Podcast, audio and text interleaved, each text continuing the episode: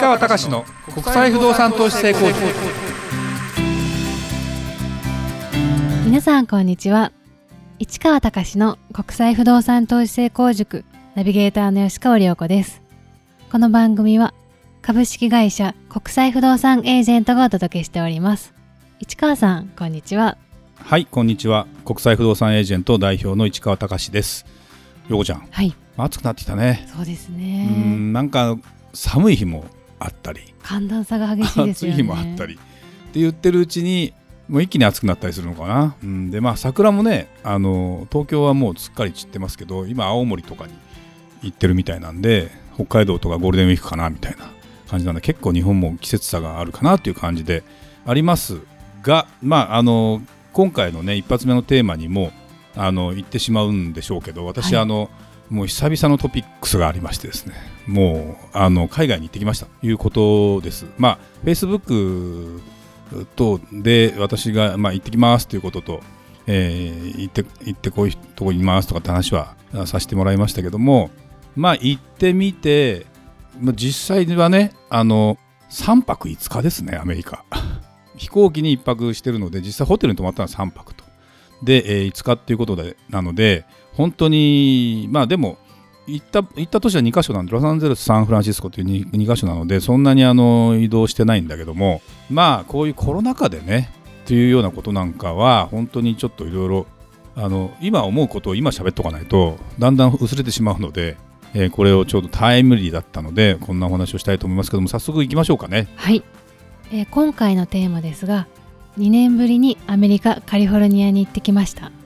これからの海外渡航のハードルについてということで市川さんお願いいたします。はい。アメリカのに行った話についてはちょっと次回ね話をするんですけど、まあ、海外渡航ということに関しての、まあ、ハードルというかねということをちょっとまあ自分なりに判断したいなと思います。で今回あの行った国はアメリカということでカリフォルニア州なので実は日本人が行くまず行くということに関してビザを何か改めてで特殊特別に取らなきゃいけないというわけではなく、まあ、いわゆるアメリカの場合はエスタというですね電子ビザみたいなあの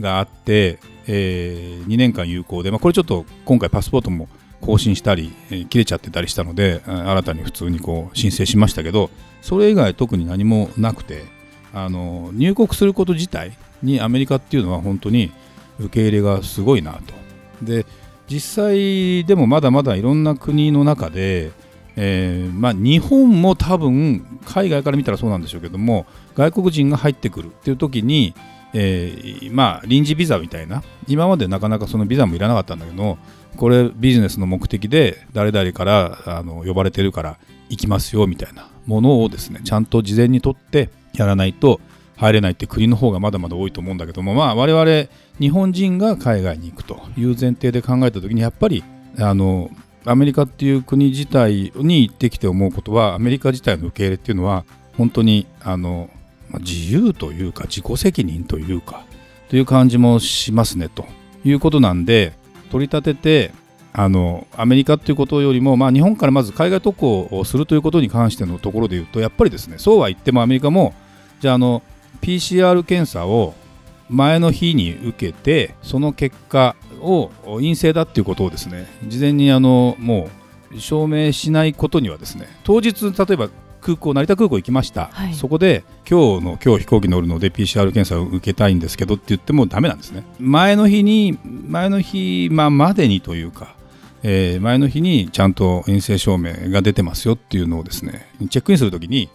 えーちゃんとしてないとダメと。でそれがなんだろうないろんなほら今日本の中で、うんまあ、どこでも無料の PCR 検査とかいろいろ受けられるところもあったりするんだけども、えーそれだとみ要件を満たす場合と満たさない場合がある、あそうなんですね、うん、だから、まあ、僕の場合は大体やっぱね行く時に1万6000円ぐらいかな、結構かかるんですね。そう。の PCR 検査。まあやることはお鼻に綿棒みたいなのを突っ込んで終わりっていう。本当に10秒ですよ。はい。実際は。なんだけどその結果が出るまでやっぱりですねどうかな今の雰囲気だと6時間ぐらいかかるのかな56時間かかるんじゃないのっていう感じですねその鼻に突っ込む検査については。だからあの、まあ、前の日に行きましたと。で陰性証明がその日中の日付でえー、メールで送られてくるんですよ。でそのメールで送られてきたものをちゃんと航空会社の方がいろいろ、まあ、旅行会社かな、手配している、えー、旅程表の方にあのアップロードしてね、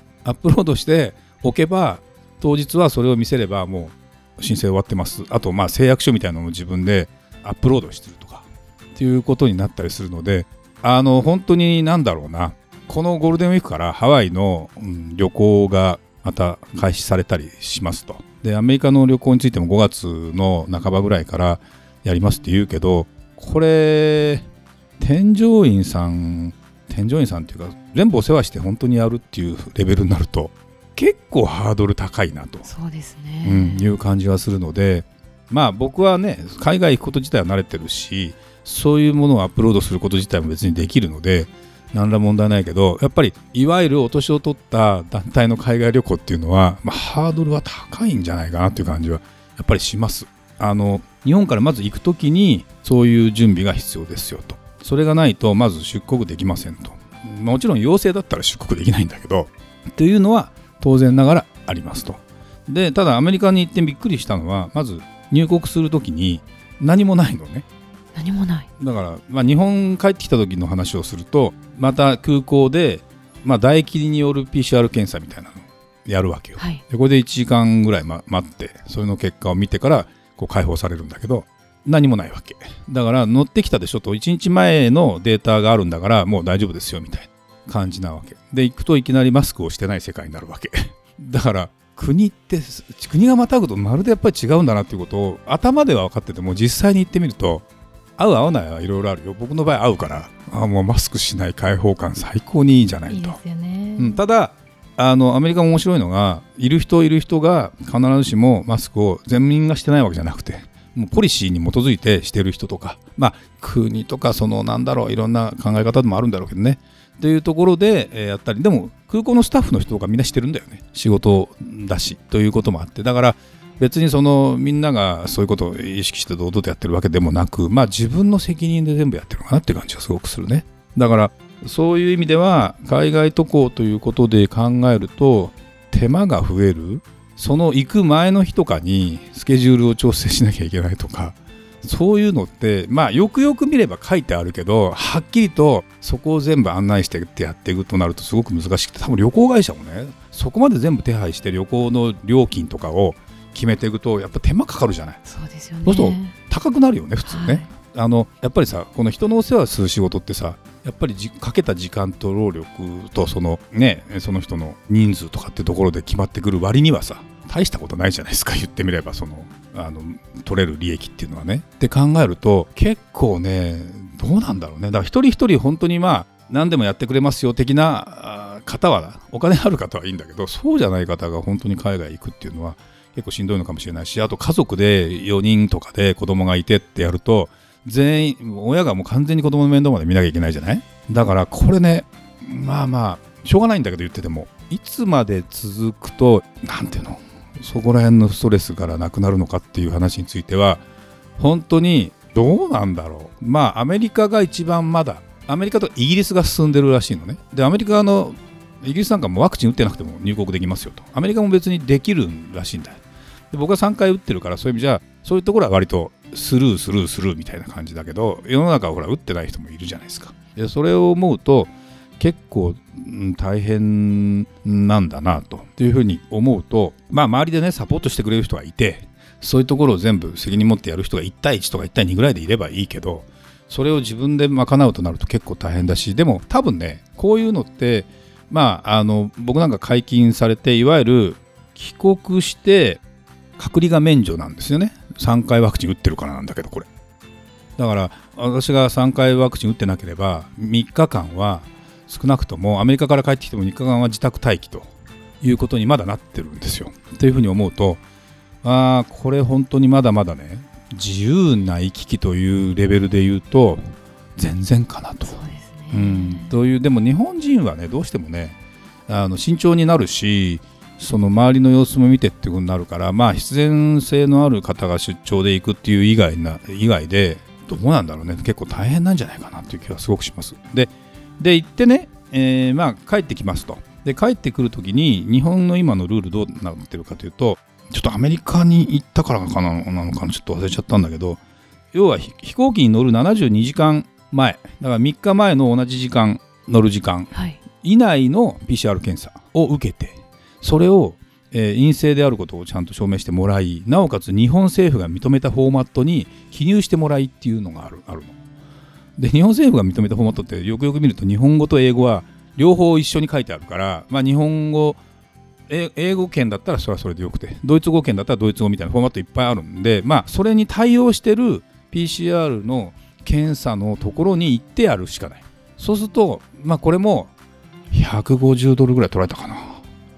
だから今円安だから結構いい値段するよね。と思うとでもこれでもね、えー、一時期去年まで、えー、そういろんな規制がある中で海外行くと1人大体1回2万5千円。行く時帰る時も2万5千円ぐらいかかります。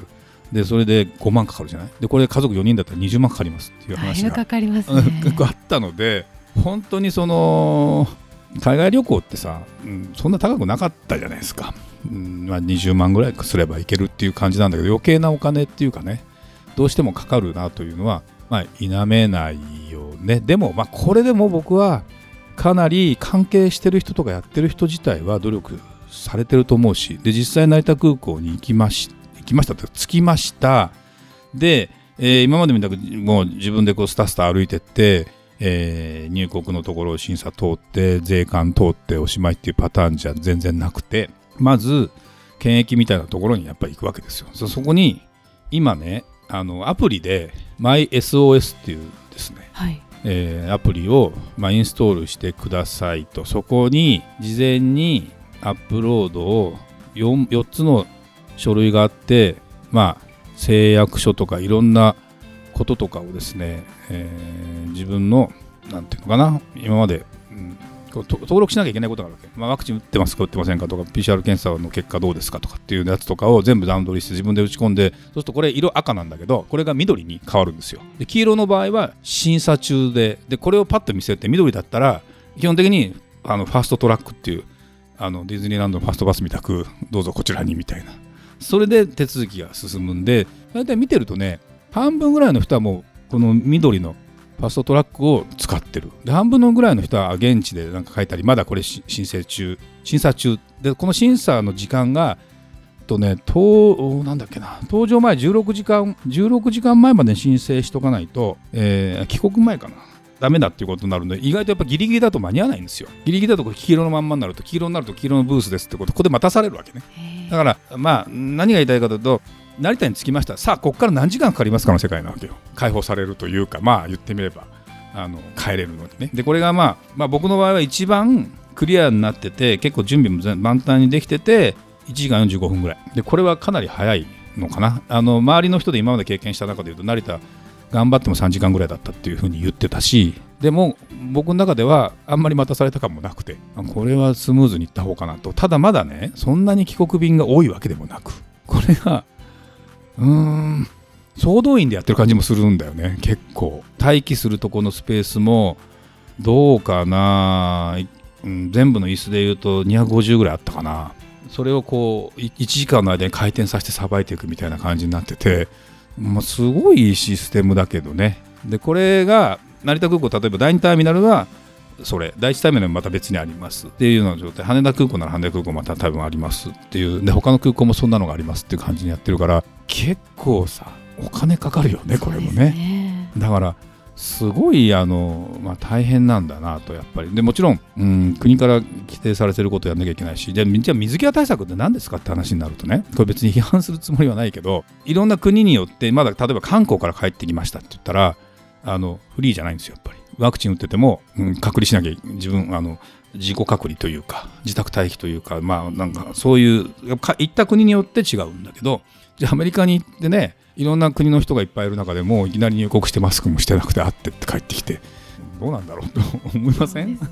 と思うからもちろんでもそれを言っちゃおしまいだと思うから多分そういうことを僕も声を高らかに言う気はないんだけども、まあ、そんなようなことを考えたりしたあの出国と入国と。だからただ僕の場合今回ね、まあ、どうしてもやっぱり、えー、久々にビジネスパートナーと直接会ってお話をしないとっていうところもあったんでまあそれもあるし行ってみることで今後どのどんな感じで海外に行きやすくなるのか行きにくくなるのか例えばお客さんを現地ツアーみたいなものをやっていけるのかとかっていうことなんかの感覚をね自分の中に落とし込むためにまずはアメリカだろうと。これは本当はヨーロッパ行きたいんだけどやっぱウクライナの問題もまたあったりする状況の中で本当にどうなんだろうっていうのもちょっとあるのででもそういうのをやってみないことにはわからないなと。思うので本当にそのでもあれだよね。あの